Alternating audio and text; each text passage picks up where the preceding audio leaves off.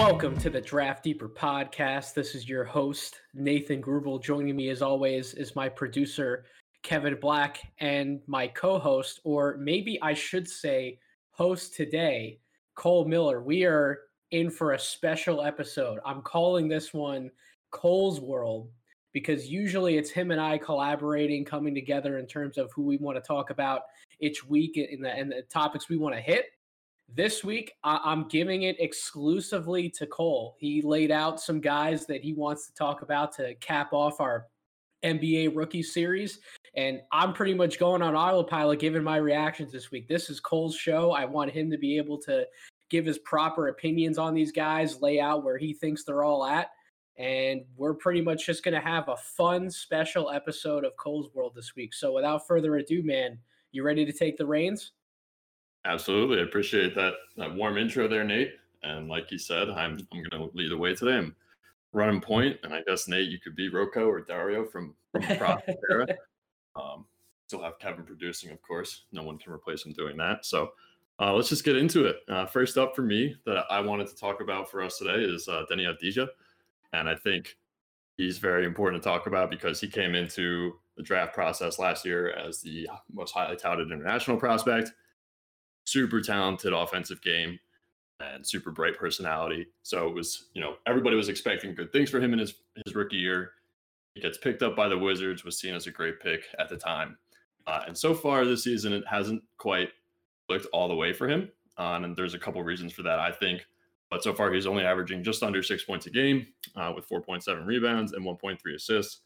And the assist thing to me is a little surprising just because of how much of a creative playmaker uh, he was built to be coming in uh, to the league, and the flashes we saw of that overseas as well. So I figured that would be, you know, maybe he would have more opportunity early on with the Wizards to showcase that. But so far, it hasn't been the case. We've seen him in quite the locked in three and D role. Uh, that's that's the role the Wizards seem to have him in, uh, next to Beal and, and Westbrook, who carry the load down there.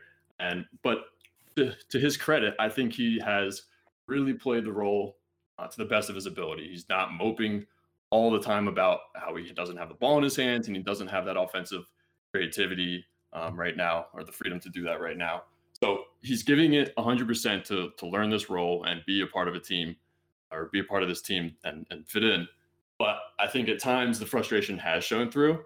And I'm wondering, Nate, what have you seen so far out of Avdija? Do you think the Wizards have kind of locked him in to this role? And do you think he has shown progress in the role? Um, and do you think we'll start to see more of that playmaking in the second half of this season? Because at times Scott Brooks has said, you know, that seems really far off for him, but we saw the flashes, and he seems like a capable capable ball handler already. So uh, Avdija is walking a very fine line in terms of what you and I probably thought he would be doing more of coming into the league versus what he's actually been task to do, which I guess in a way is to be expected because this is a Washington Wizards team that definitely wanted to make the playoffs. They wanted to make some noise in the Eastern Conference, bringing in Russell Westbrook. Obviously, Bradley Beal is going to take his fair shot, a fair share shots night in, night out. Both of them, really, they're they're they're to be gunners. So you would expect that not only is a, is Avdija coming in as a rookie, but he's also coming into an offense that has its assigned roles pretty much to everyone, right? Like somebody like a Thomas Bryant or like a Mo Wagner's there on on cleanup duties in the big man role. Troy Brown Jr. when he's in the lineup, he's there to to kind of be a floor spacer in the in the same way that the Wizards have used Avdija. So I guess it's a little surprising, yes, that the assist numbers are down, but I also didn't really expect him to have the ball in his hands creating for others too much because of the presence of those other two guys and the expectations that the team has as a whole. Now, Cole, you can kind of give your thoughts because you and I didn't talk on air about where you what you thought about Avdija before the draft. I didn't really see him as necessarily like a point forward or, or that much of a playmaker per se, where I really saw his playmaking be incredibly valuable in his in his time overseas was as a quick decision maker, like a secondary quick decision maker. Like you get him the ball, maybe you run him off a screen, get the ball in his hands, and at that point he's either taking a quick shot or he's making another quick read and more of like a design play. I didn't think that at least right now he'd come into the NBA and be this freelance creative playmaker. I thought that anything, any kind of passing responsibilities he would get would be a little more designed and within the flow of the offense. But he hasn't even really gotten that much opportunity to even do a little bit of that. So I, I, think that's more by team design. I think Scott Brooks is making those comments because that team has a clear direction that they wanted to go. I don't think this is quite the time for the young guys to be taking that much responsibility within the offense, but that could change in this second half of the year, depending on where the Washington Wizards find themselves in between that seven to 10 range to ultimately make a play in spot to get into the postseason. So, what, what do you think about some of my thoughts there, Cole, as far as how much of a playmaker do you see Avdija being as we move more into his future, even into his second year when we finish off this rookie campaign? My comparison for him, I'll just say, was Danilo Gallinari. I saw a lot of Gallinari in his game in terms of what I think he could become, and that's why I had him pegged as like the third overall prospect on, on my board at the time. The the the famous draft deeper big boards, but I had him there because if you can get a player like Gallinari in the top five of a draft class, I think you pull the trigger and you go ahead and get that player because even though he's been injured at times throughout his career, when he's been healthy and when he's been able to show, when he's been able to stay on the court and show steady signs of improvement over time as the as those games kind of rack up for him, he's been an incredibly valuable four man, especially in the way the game's played today.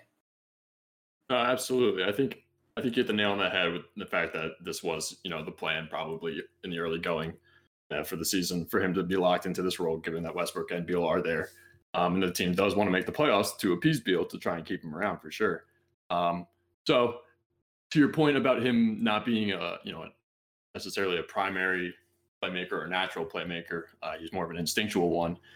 Uh, oh, with the quick decisions, like you said, I think that's pretty accurate. I think there might be a little bit more natural playmaking in him than Danilo, and I think you know Danilo is more of a more of that standstill shooter. I, they just have. I think Deni's more needs he needs to be on the move a lot more than Washington's giving him freedom to do right now. I think he could handle it.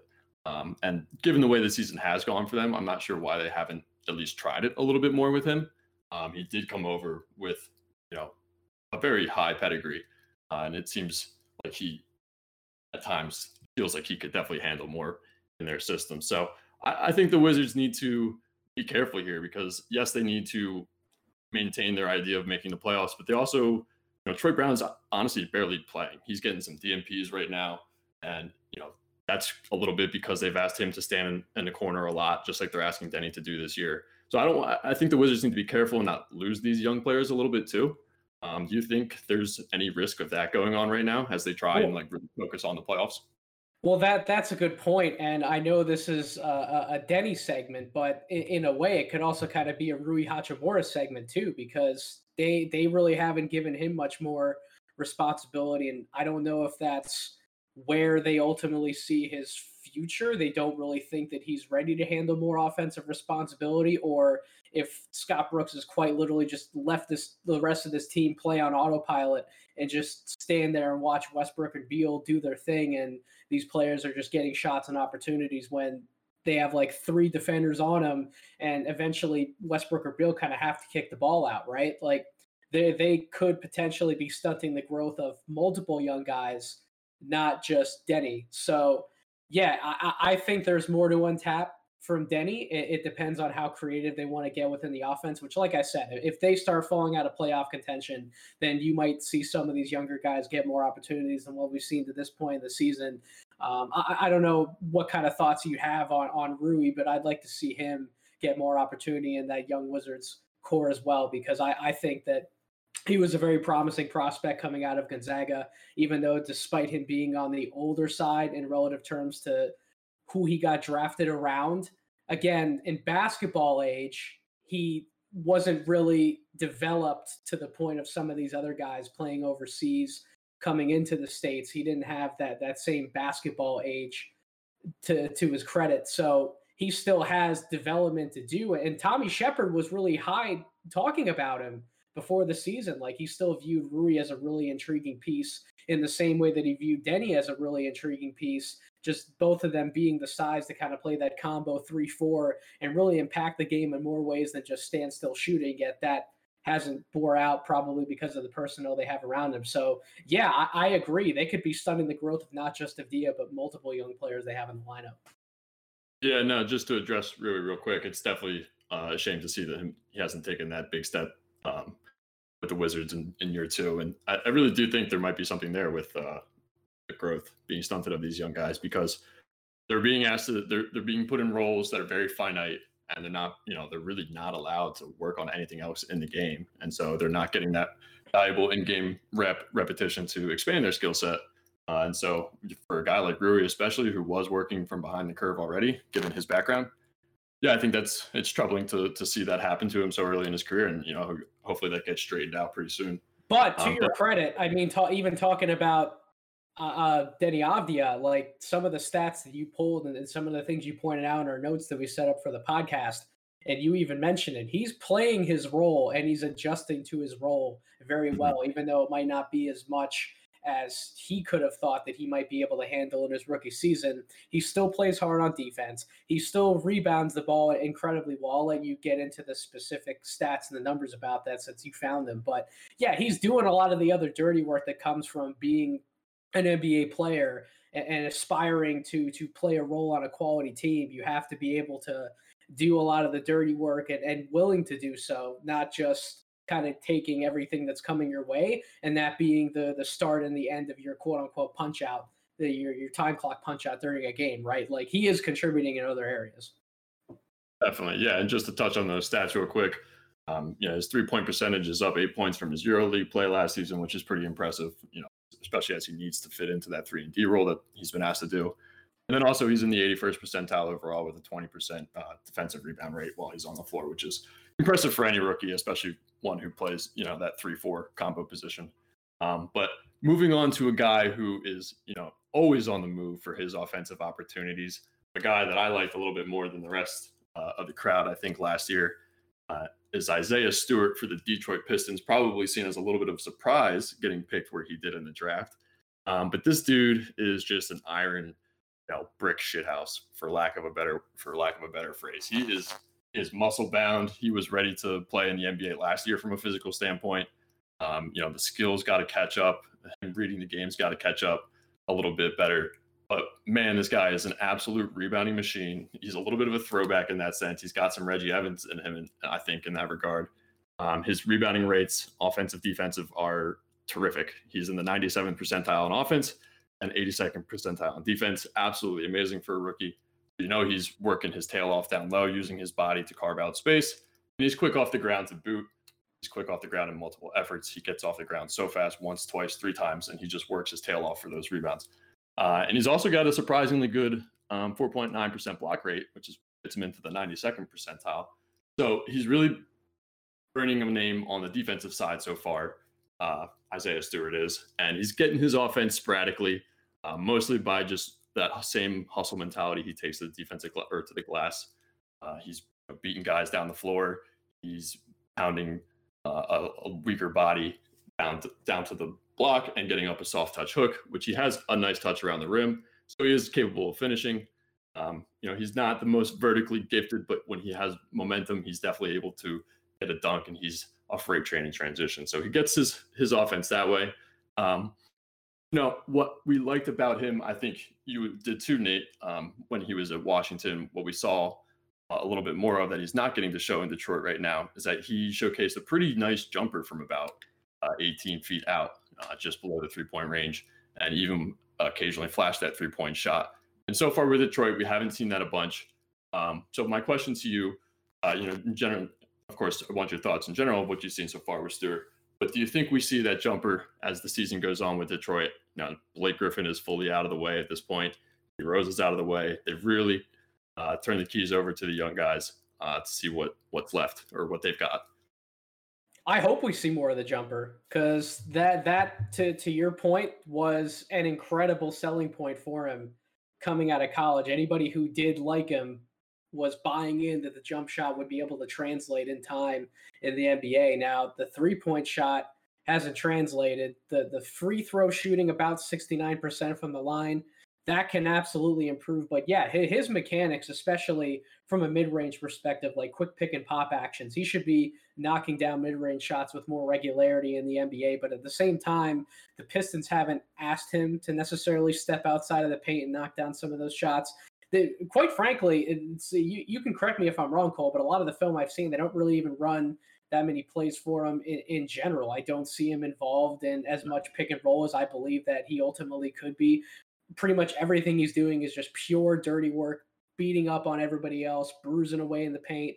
And we knew that he could do that coming in. So, and, and I think that everybody knew that, but if people thought that that's really all he was going to be good for, then obviously you wouldn't put that much value in taking him in the first round, let alone where the Pistons took him um, in, in the middle of the first round. But you bought into that jump shot being a weapon early on and coming around. And I think that will come. It's just more about opportunity and how he's being used within the flow of the offense versus what he's actually capable of doing. Like, is that the case for his rookie season?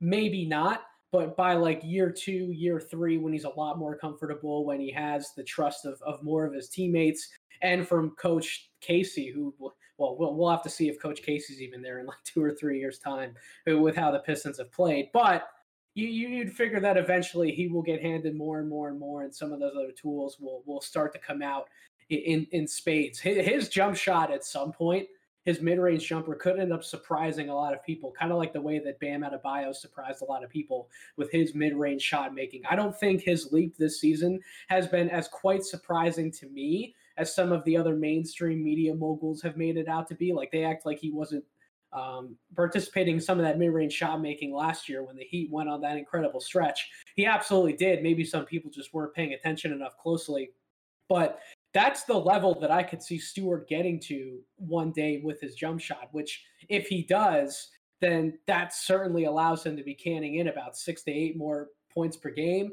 And between that and his rebound rate, what he brings to the table defensively, he him maybe being able to switch in more actions defensively, cover more ground. Like he's a really intriguing center prospect. And while I probably wasn't as high on him as you were during the pre-draft process, Cole, I still firmly had him in the first round.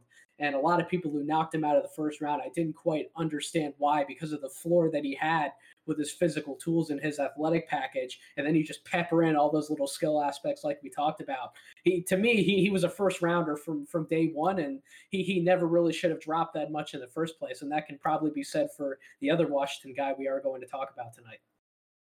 Yeah, absolutely. Uh, as I'm preparing for this and writing up his notes, I I couldn't shake this one concern that you know probably this is largely because he's in Detroit, and Detroit has been known to not handle talent the best over the last few years either. Um, hopefully, they turn the page on that going forward. But I couldn't help but feel like Isaiah Stewart's skill set is, you know, he's got this role on lock where he can, you know, manage the dirty work, out hustle everybody, chip in a few points, chip in some rebounds, and block some shots uh, for a few minutes here and there uh, every quarter.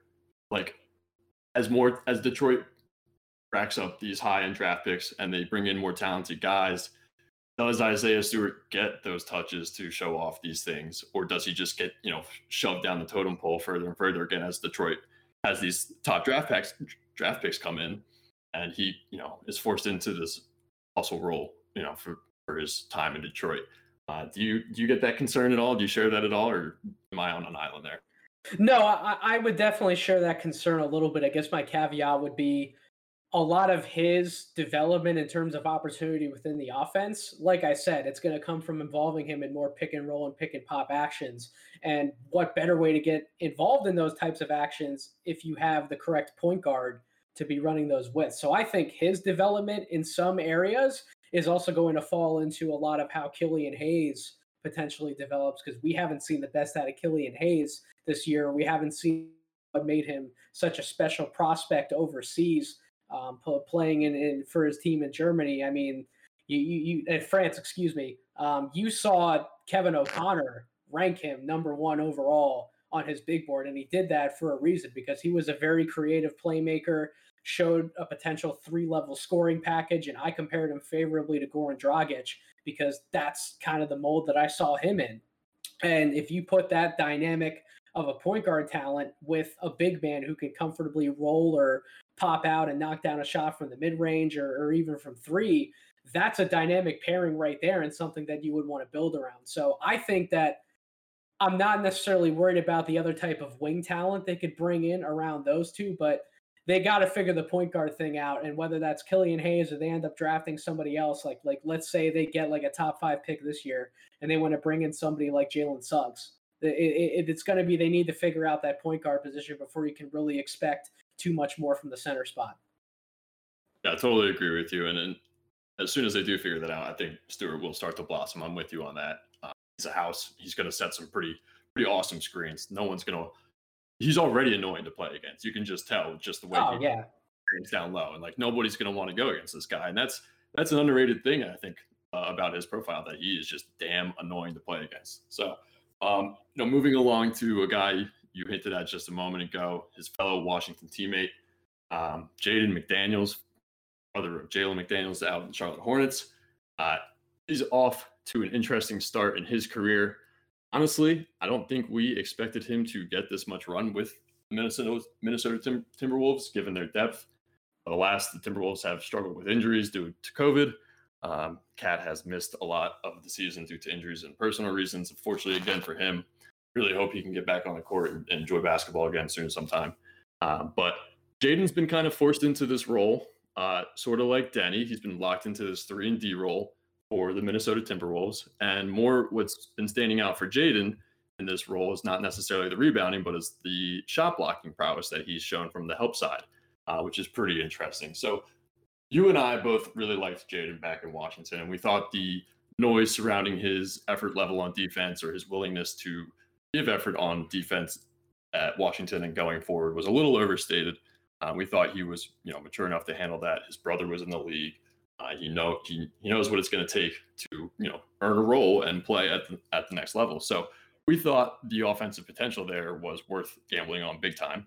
And so far, we've kind of seen him just locked into that three and D role, just shooting corner threes.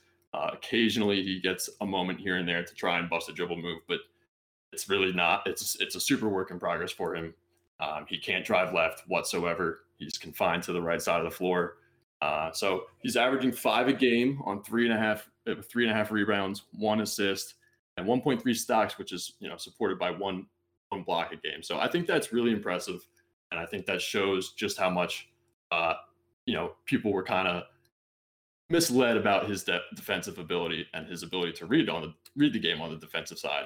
Um, you know, you don't just rack up one block a game willy nilly. Yes, he's long, but you got to be in the right spot at the right time to be doing that too if you're a rookie, uh, as raw as he is. So the offense is a work in progress, like I said. Um, right now, he's he's shooting, he's confined to jump shots. My question to you, Nate: Do you think he lost anything this year by not getting to play in the G League and you know work with the ball in his hands at an increased rate? get to work on more things in the game, or do you think this this role, just like Deni, having him locked into the three and D role, helping him read the read the league um, at a young age, is also a benefit to him? I mean, a lot of the things that uh, Coach Thorpe talked about in, in our last podcast in terms of Anthony Edwards' development potentially being in flux because of the talent, not only the talent he had around him, also the front office situation, the coaching situation. Like th- there's a lot of the Timberwolves organization is in flux in, in general. So I'm not necessarily going to say that McDaniels is suffering in any way by getting NBA minutes because I think that that's probably the best way to at least get him going and figuring out what he can do and what he can't do. And if he can't do enough things, then yeah, maybe you put him in another situation to better develop him. But if he can do enough, particularly on the defensive end, to at least justify the minutes you're giving him and the time you're letting him be on the court, then I think you absolutely let him run with the role that, that he's in right now. Because quite frankly, why why would have anyone expected his role on offense to be anything else than what it is now? Like when when everybody's in the lineup going, you have Ricky Rubio and D'Angelo Russell as primary ball handlers. You have a, a, scoring threat like Malik Beasley taking a lot of shots. Obviously, you have the offensive hub and and the motor that keeps everything going in KAT. And then you're already breaking in another star rookie who is a primary shot creator himself. So there's only so many touches that can go around. Like Jaden McDaniels was never going to be used in any other way other than primarily like a spot up threat, and then you have him on the court for whatever he can do defensively. That's just what the offense is going to allow for, right? So e- even if he was excelling with the ball in his hands and being able to do some some things off the dribble, more more keen to what he did back in high school, I, I don't think he would have gotten a lot of those opportunities one way or the other. So you, you pretty much drafted him to as a project, let him get his feet wet in the league and, and see what he can do on both ends. But yeah, on the defensive end, Cole, you you hit the nail right on the head, breaking down everything he's been able to do on the ball, off the ball. Probably the best weak side shot blocking non big that we had coming into the draft, and that's bore itself out by some of the numbers that you pulled.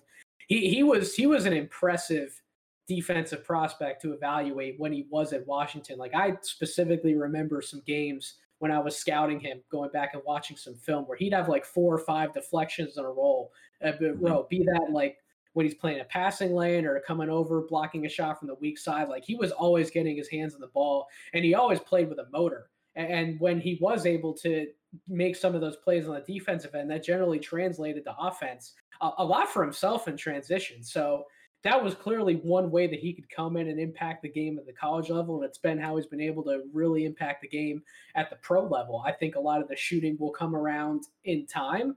But for now, what he's doing on the defensive end has been so impressive. And for a team that doesn't really know how to play defense one way or the other, having him in the fold to be able to develop and, and, be one of those primary defensive playmakers in time for that team is going to be very valuable, especially given what could happen with that franchise moving forward. We have no idea if KAT and D'Lo are definitely going to be the future, if the Timberwolves will ultimately get up off those guys, and then at that point you're talking about Edwards, another rookie that they can draft, and then you know somebody like McDaniels definitely playing a big part in the future. So yeah, I, am actually pretty happy with, with where he's at given his defensive flashes. I, I didn't I didn't expect him to really be involved in much more this season.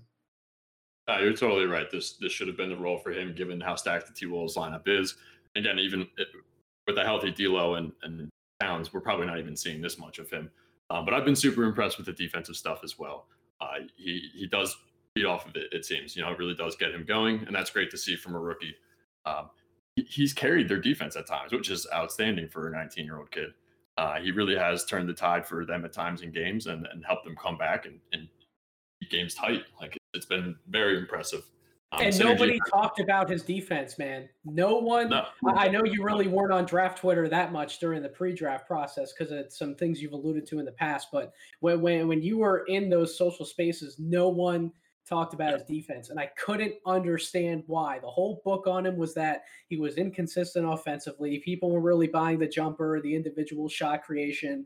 Uh, that that sometimes led to like this quote unquote bad attitude that he sometimes portrayed on offense. Like, yeah, some of those things could be true, but at the same time, you have a guy who's trying, who gives a shit, who mm-hmm. wants to play at a high level, and it's like, how can you turn down that type of defensive talent who has latent offensive abilities that he definitely showed that he had back in high school. So there's there's game to build off of there, and I just I just don't see how you don't value someone higher like you and I did with that type of athletic and size package along with everything else he brings to the table. Yeah, I, I, I never understood it.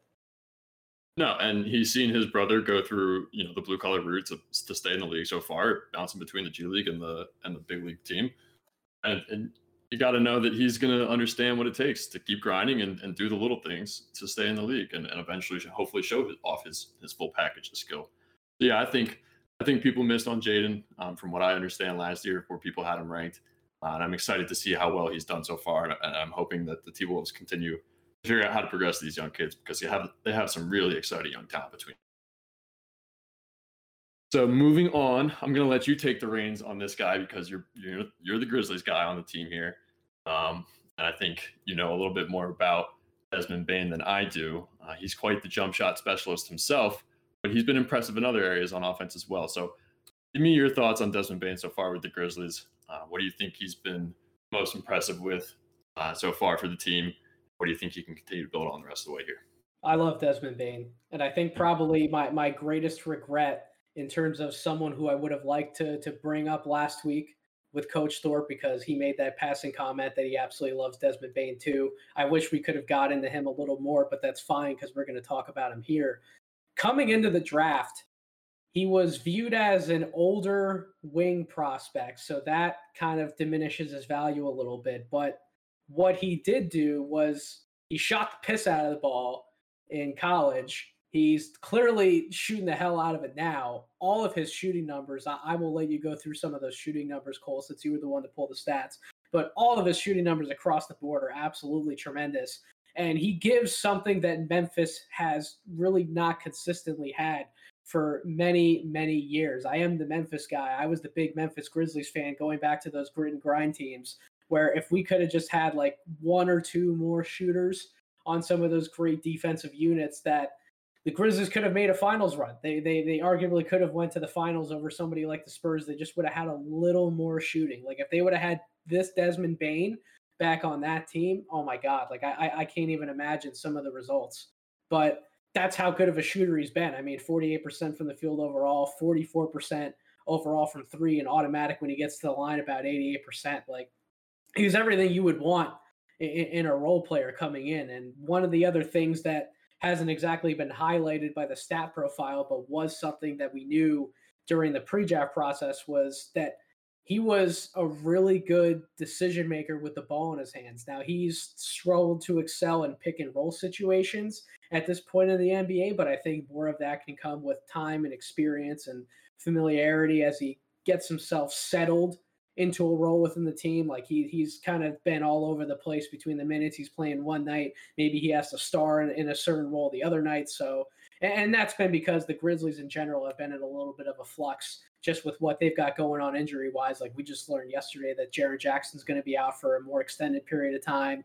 Uh, obviously, so who, who who am I forgetting? He Justice Winslow. That that's who I wanted to, to come off my head. Like he, he's obviously been, you know, absent since they traded for him. So they're still trying to figure out the lineup that they have around Ja Morant, who is a still developing point guard in his own right. This is a really young team, but having a guy with the college experience and the maturity that Bane had coming in, being able to do what he can, shooting the ball lights out, and then add in some of that secondary playmaking just in terms of what I talked about earlier with Deni. Like what I'd like to see him do more of is just getting involved in quick actions and then making a quick pass out of some of those actions. Like that's what Bane does really well. That's what he did really well in college. And just having an offensive weapon like that who doesn't hurt you defensively. He has good size at six five, probably the he looks like he's near 220. Uh, he's listed at 215, but he's he's he's definitely a brick house of the guard spot in his own right. He's a physical presence. You, you're not going to lose anything defensively with him necessarily. So yeah, just a really competitive rookie and, and a guy that I certainly valued higher than where he was drafted. I think a lot of other people did too. Like I thought for sure some of the buzz that was coming out about him from the pre-draft process, I thought for sure he was going to be a top 20 pick. Like he was one of those guys on draft night. I couldn't believe he he slid, and Kevin can even attest to that when we did the live stream during the draft. Like he was a guy that I was like, why the hell is he sliding? Let alone why didn't Boston take him? I know Cole that that you're a Payton Pritchard guy, and I'm sure at some point we're going to bring up Pritchard's name and, and, and talk about him a little bit. But I, I cannot believe that Boston passed on him because if you look at what they're missing right now, Pritchard's been a really nice guy to fill in the gap for the Celtics in, in different spots. But what they really needed was a wing who could not lose them any ground defensively and, and, and, shoot the hell out of the ball. Like Desmond Bane would have been perfect for the Celtics right now. Well, you don't have to hate on Pritchard. They could have just taken him instead of Nesmith. oh, come on! Don't don't dump all over Nesmith. No, I'm not going to let you do that either. I'm not going to let you pull your Bill Simmons slander and dump all over Nesmith. He's been he, he's been inconsistently in and out of the lineup but at the same time, you want to talk about potentially the best shooter in the whole draft class. Like I still think Nesmith could get there. It's just going to take a little more time than everyone likes or wants to admit. But then again, maybe he's not he wasn't drafted to the right market because a lot of those Boston fans are unruly and they're impatient as as uh, you and I are well aware of in the in the Philadelphia 76ers fan base. A lot of a lot of similarities in terms of what we expect out of these young guys. Yeah, absolutely. But getting back to Bane, he's been an offensive delight for the Grizzlies, and and you hit the nail on the head with him. His role has been a little bit in flux all over, uh, just like the Grizzlies has. So as they settle down, I think his role will settle down too. You know, he'll offense will be led by his jump shot making ability. Um, to get into those numbers you mentioned, he's in the eighth, 84th percentile in spot ups, which is 44% of his offense. So that's a big deal. That rates out as excellent, excellent on synergy. Uh, with no dribble jumpers, he's in the 89th percentile, also excellent. So he is definitely a marksman of marksmen's.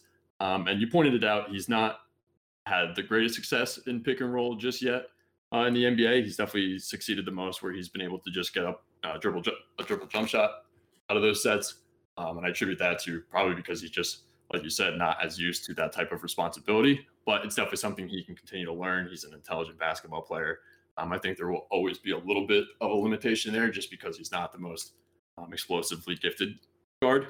Um, he's a little bit, he relies on a lot of herk and jerk and some craft get his uh, space creation, but he's good at it and he has a feathery touch from range. So I don't worry about him getting his jumper off going forward in his career. And I think we're going to see more uh, of that passing ability uh, start to trickle into his offensive game as well. Um, they've got some nice wing players all of a sudden out there. If Justice can stay healthy, uh, Brooks can sort of find his way again.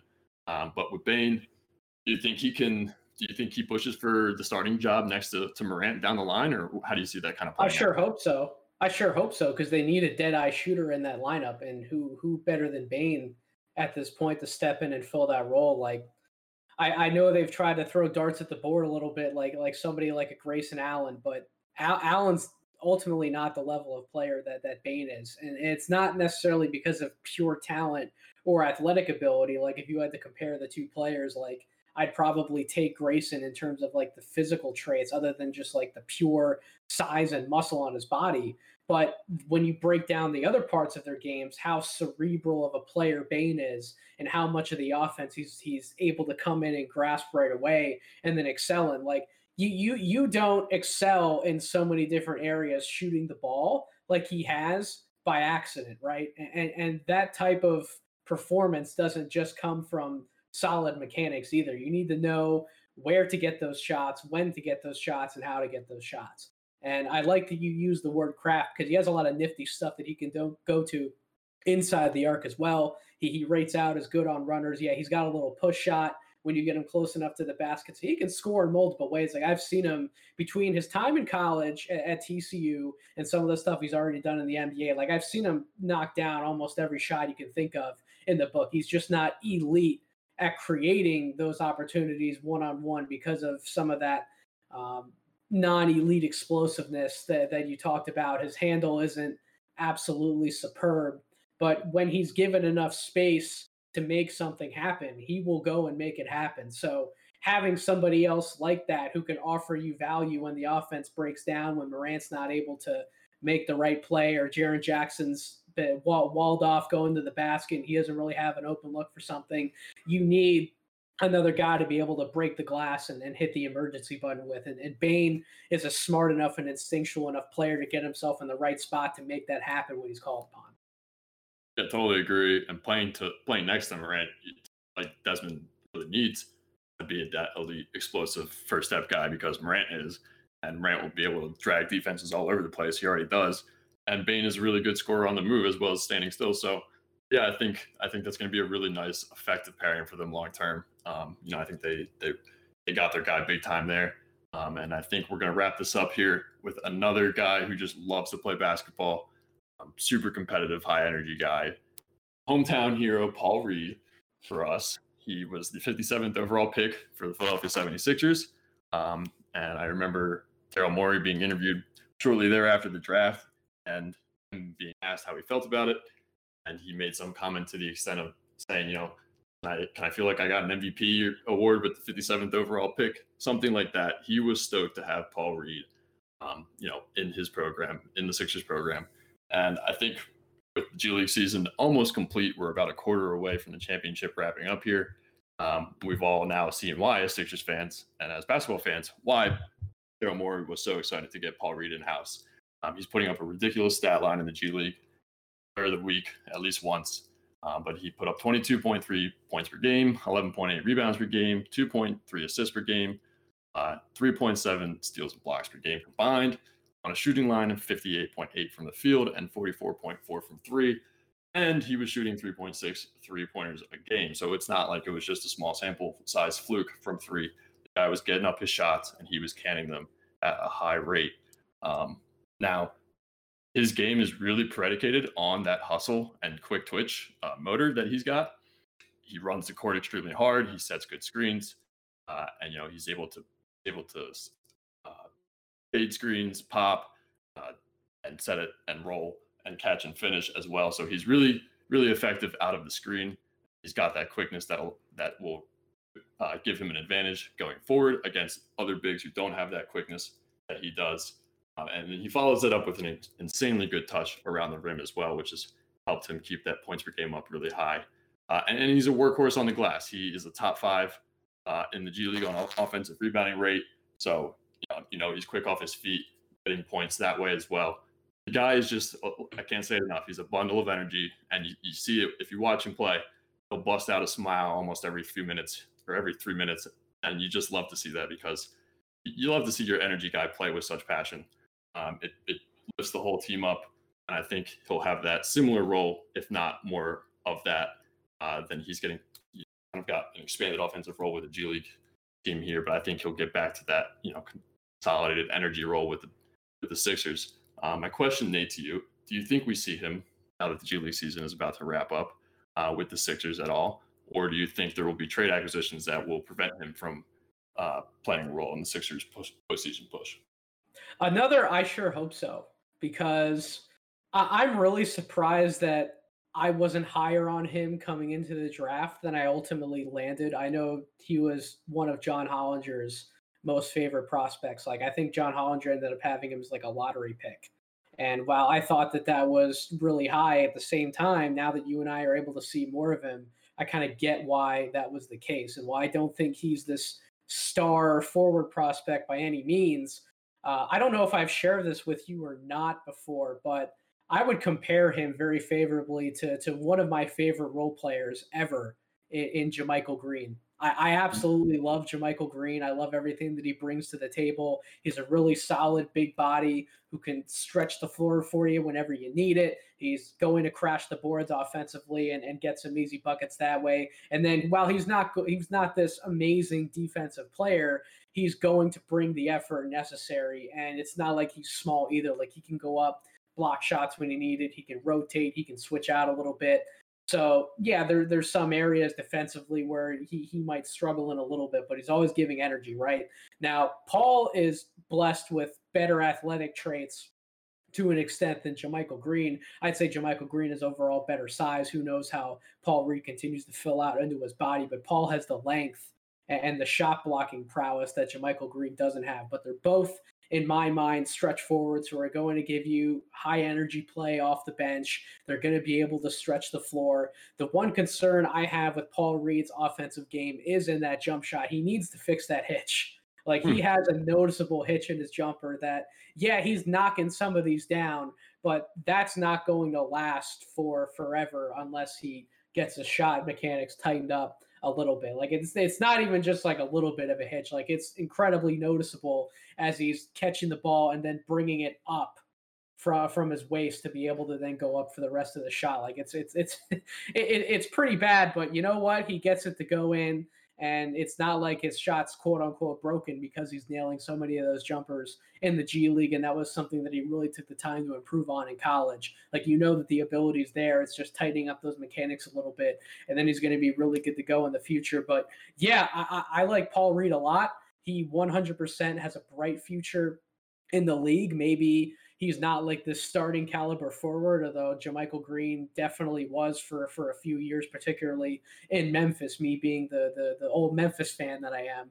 Uh, but he obviously he played valuable minutes last year with the Los Angeles Clippers in the playoffs and a lot of big shots for them.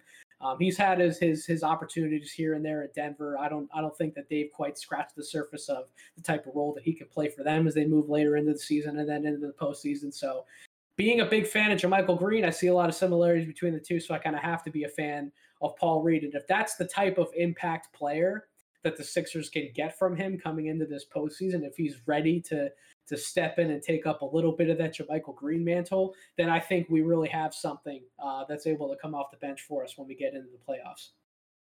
Yeah, absolutely. I, I kind of feel he has that super sub potential, especially on this team with with a Ben Simmons who's gonna, you know, be six ten and be able to run pick and roll with him, uh, and have Paul Reed be able to step out as Ben attracts defenses, you know, all the way to the rim. I know he's got the hitch, but I think it's going to work for him. He might iron it out a little bit more. Um, you know, he probably will just because of professional coaching. But Chris Boucher also has an ugly shot, and he's converting at a high rate. And he's on a team where you know he's got four guys who can who can draw the defense away from him and give him a ton of daylight, and he's confident in it. So I think that could be the case for Paul Reed too. So I like your JaMychal Green comp. I think he's got a little Boucher in him as well, where he can come in and just fill out the stat sheet in a hurry in every which way. Um, so yeah, I think the Sixers hit hit it big there. Um, Morey has a great track record in the second round, so it's definitely exciting to see Paul Reed make such an impact in the G League. Um, and Isaiah Joe, who we might get into another time, has also shown some some some good things in the G League.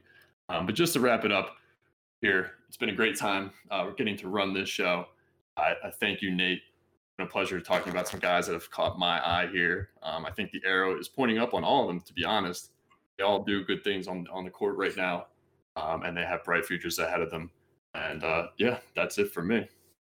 Yeah, everyone who wanted to dump on this draft class, I think the whole draft class period has, has a, a giant up arrow over it. Like uh, we we talked about it coming in that there were a lot of role players and some gems hidden in this draft class. You just had to, to, to do the work and find them. And I think for some of these teams picking later in the first round, some of their selections in the second round, a lot of that draft homework that they did over that extended period where they, they couldn't have anybody in for workouts, but they could really dig into the film and, and, and maybe do a lot more film watching than they've done in the past. They were able to do their homework and really find some some great draft steals in this 2020 class. So I'm really excited for everyone that we've talked about today. Uh, I'm excited for the entire draft class in general, but especially some of the other guys that we hit home on the last two weeks as well. And this isn't the end of us talking about the NBA rookies. We're going to be back wrapping up their seasons um, as the regular season for the NBA comes to a close with something that I really like to do, Cole. I would love for us to do like a rookie of the year ballot and then ultimately fill out like our all rookie first and second teams. That's going to be a great exercise for us yeah. in the future. Um, but again, thank you everyone so much for listening to this podcast. I guess we we we we can't quite wrap up without just putting a bow on the G League season, right? I think that's something that you wanted to do. We're recording this on Thursday, March 11th. The the game uh, that the Blue Coats are in right now, the game that Paul Reed's in right now, is about to wrap up. It looks like the the Lakeland Magic are cruising to an easy win and, and a G League championship, which which good for them. Delaware had great success in the G League bubble. Um, Raptors 905 was the top overall seed. They ended up getting knocked out and, and, and being in, in, in a surprising loss, but uh, RG League Ignite guys, since this is a draft show, we kind of have to to wrap up the season and give our closing thoughts on how we feel the experiment bore out. I thought it was a success. It, it certainly appeared that way at the start of the year when they started out four and zero. Oh. Um, they they lost some games and they fell off the wagon a little bit, but ended up winning that last game to get into the playoffs, and they they won that last game pretty handily. And it, it was a tough break because they went up against the Raptors 905 team that has tasted very much G League success in the past.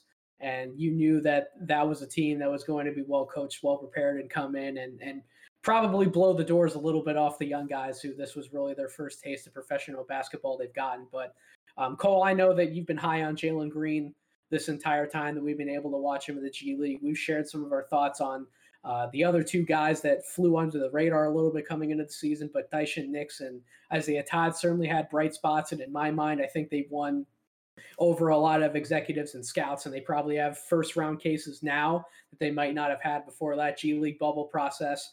And Jonathan Kuminga had a little bit of injury trouble towards the end of the G League season, but he certainly came out early on, as we talked about in a previous podcast, and burst onto the scene and really solidified himself as a top five prospect. So, uh, is there anything else that you really want to share on some of the G League Ignite guys before we put a bow on that season, and then we'll revisit them a little deeper at some point?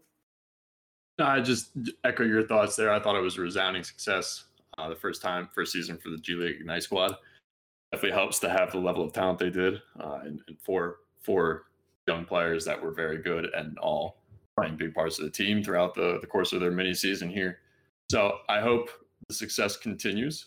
Um, you know, if you're if you're a prospective college D1 basketball athlete and you're towards the top of the class, you're not really feeling college. You know, this this looks like a credible outlet at this point, and I think it helped raise the competitive nature and the appreciation for the G League uh, around the, the around the rest of the league as well for fans and the players. I think players felt, you know, I think the players continue every year to feel more and more, uh, you know, excited to play in the G League, knowing it's a real opportunity for them to to turn some heads and get back or get to the league uh, and, and reach their dreams. So yeah, no, I'm excited to see what the G League Ignite team looks like next year. By the way, before before I close out the this podcast, shout out to potential number one overall draft pick Cade Cunningham for the the season that he had at Oklahoma State. Um, even though that some felt that he didn't deserve the Big 12 Player of the Year honors, that's still one hell of an award to win as a freshman.